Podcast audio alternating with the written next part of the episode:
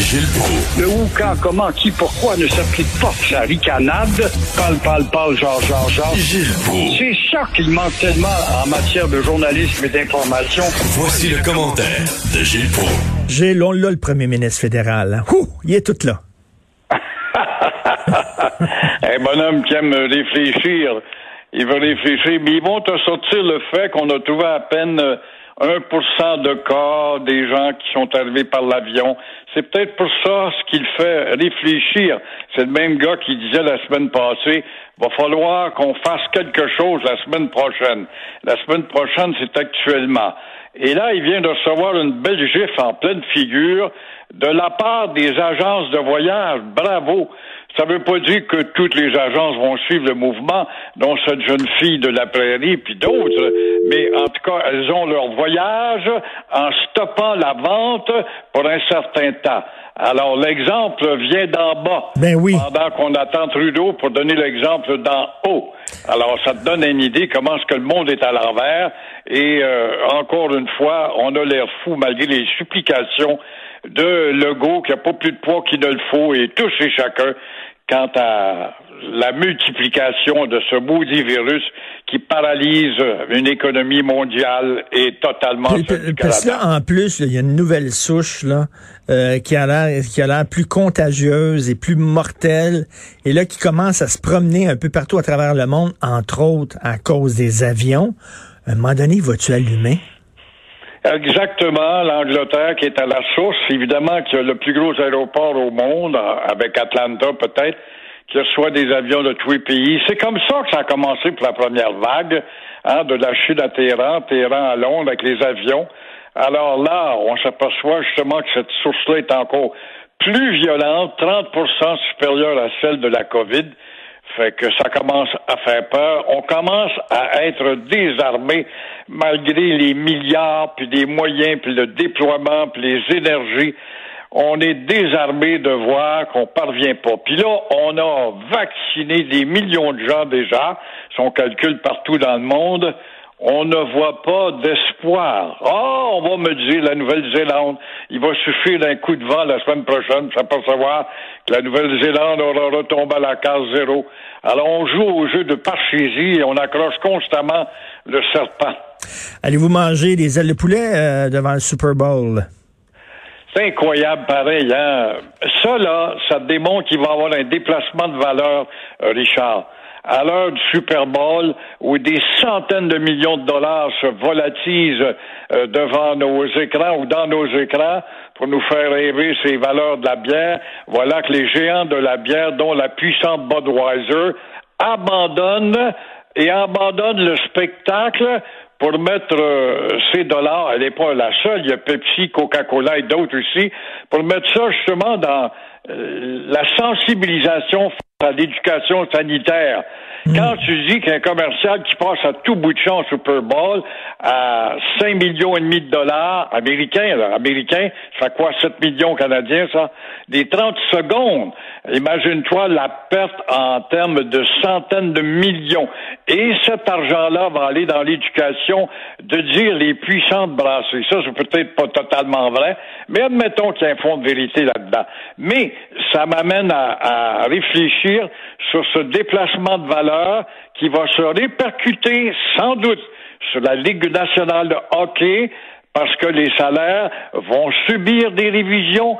Ne sois pas étonné si on entre dans cette ère de débat bientôt. Fait que ces grosses entreprises-là là, qui achèteront pas de la publicité au Super Bowl, mais qui vont prendre le budget euh, qu'ils avaient, qu'ils avaient prévu pour leur publicité pour faire de l'éducation euh, aux gens, les sensibiliser à respecter les consignes sanitaires. On, on le sait, là, on n'est pas fou, c'est pour leur image. Là. Ils font ça pour leur image. C'est une autre forme de publicité, mais quand même, quand même, Oui, c'est bon. Ils savent que fort bien dans l'ennui étant plus sédentaire, on boit de la bière comme jamais, on le sait. Tous les débits de bière le disent. Alors, ils ne perdent pas tant que ça en termes de consommation, tout en se faisant une très belle image socialement parlant. Ben Mais oui. est-ce que ça va amener une révision des attitudes et du budget alloués à l'industrie du sport, dont le hockey chez nous, Parce que c'est bien beau, le, hockey a perdu déjà près d'un milliard, hein, avec des arénas pas remplis. Ça, on a beau dire, oui, oui, mais c'est 60% du budget, euh, les billets que l'on vend. Ben, 60% c'est, ça fait mal au rein. Vous avez vu hein, les médias qui se sont euh, qui se sont tenus les coudes, qui ont publié une lettre conjointe, tous les médias confondus, qui habituellement sont des compétiteurs les uns contre les autres. Là, ils demandent au gouvernement de pouvoir aller filmer dans les hôpitaux, euh, dans les unités COVID, dans les CHSLD pour montrer aux gens qu'est-ce qui se passe. Parce que rappelez-vous, Yvon Deschamps, il disait, on veut pas savoir, on veut voir. Exactement. On veut pas rien que savoir, mais on veut voir. Et là, les médias veulent voir. Et euh, effectivement, ça va venir. La démocratisation étant évidente, euh, ils auront peut-être une nouvelle carte de presse pour appartenir à une classe particulière de fouilleurs de nouvelles pour entrer dans les couloirs des hôpitaux et voir un peu plus loin que ce que l'on a à la porte de l'hôpital en termes d'information actuellement. Oh, bon, on dit c'est beau, à tel hôpital, il y a tant de malades, puis il y en a deux qui reviennent, puis d'autres qui reviennent pas, mais euh, on peut aller voir dedans, voir comment ça se passe et peut-être même interviewer quelques patients capable de le faire. Ben oui, euh, on se souvient, là, pendant la guerre du Vietnam, j'en parlais tantôt avec Jean-François Guérin de CN, mais pendant la guerre du Vietnam, les Américains là, ont été sensibilisés à l'horreur qui se passait quand ils ont vu des photos. On se souvient de la fameuse photo de la petite fille vietnamienne nue qui pleurait en courant dans la rue pendant que derrière elle, les Américains euh, euh, bombardaient au napalm, détruisaient des champs au napalm. Ça avait vraiment choqué l'opinion américaine, puis c'était un, un point tournant dans la guerre du Vietnam la même chose. On veut un peu montrer aux gens ce qui se passe. Exactement, ce fameux pont euh, qui a un nom américain que je suis allé voir. Ah oui. Et euh, qui euh, a fait que cette petite fille est rendue une Torontoise maintenant. Et ça a été une image d'horreur qui a fait le tour du monde et qui a galvanisé, en tout cas, et grâce aux médias. Ça a été l'erreur des Américains, de Johnson et aussi de Nixon, évidemment, ils ne pouvaient pas bloquer la presse, mais à cette époque, la presse faisait la guerre avec l'armée américaine en suivant. Alors qu'on aura une leçon quand on attaque le Koweït dans l'opération Tonnerre. Là, on va voir que les Américains vont confiner leurs journalistes à l'arrière-scène et vous prendrez les nouvelles qu'on vous donnera à la fin de la journée. Ils ont eu comme leur leçon de voir que les médias ont contribué à arrêter la guerre. Il y a eu Martin Luther King dans les rues aussi et des mouvements dans toutes les villes du monde. Eh, je, me pose la question, parce que vous êtes, vous êtes allé là au Vietnam. Y a-tu un pays que vous n'avez pas visité, vous, encore?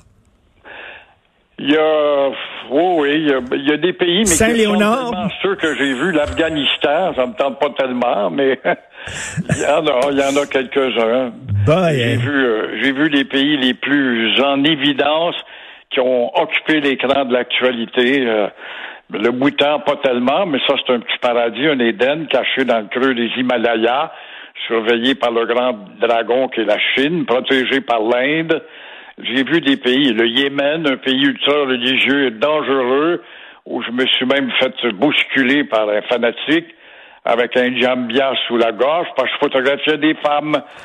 J'ai vu euh, des pays en guerre, j'en ai fait beaucoup. Le Kosovo, j'ai fait ça avec les balles qui m'ont sifflé sur la tête, avec euh, le princesse Patricia Régiment, là.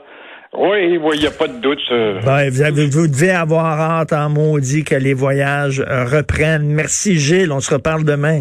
Bonne journée. Au plaisir. Au revoir.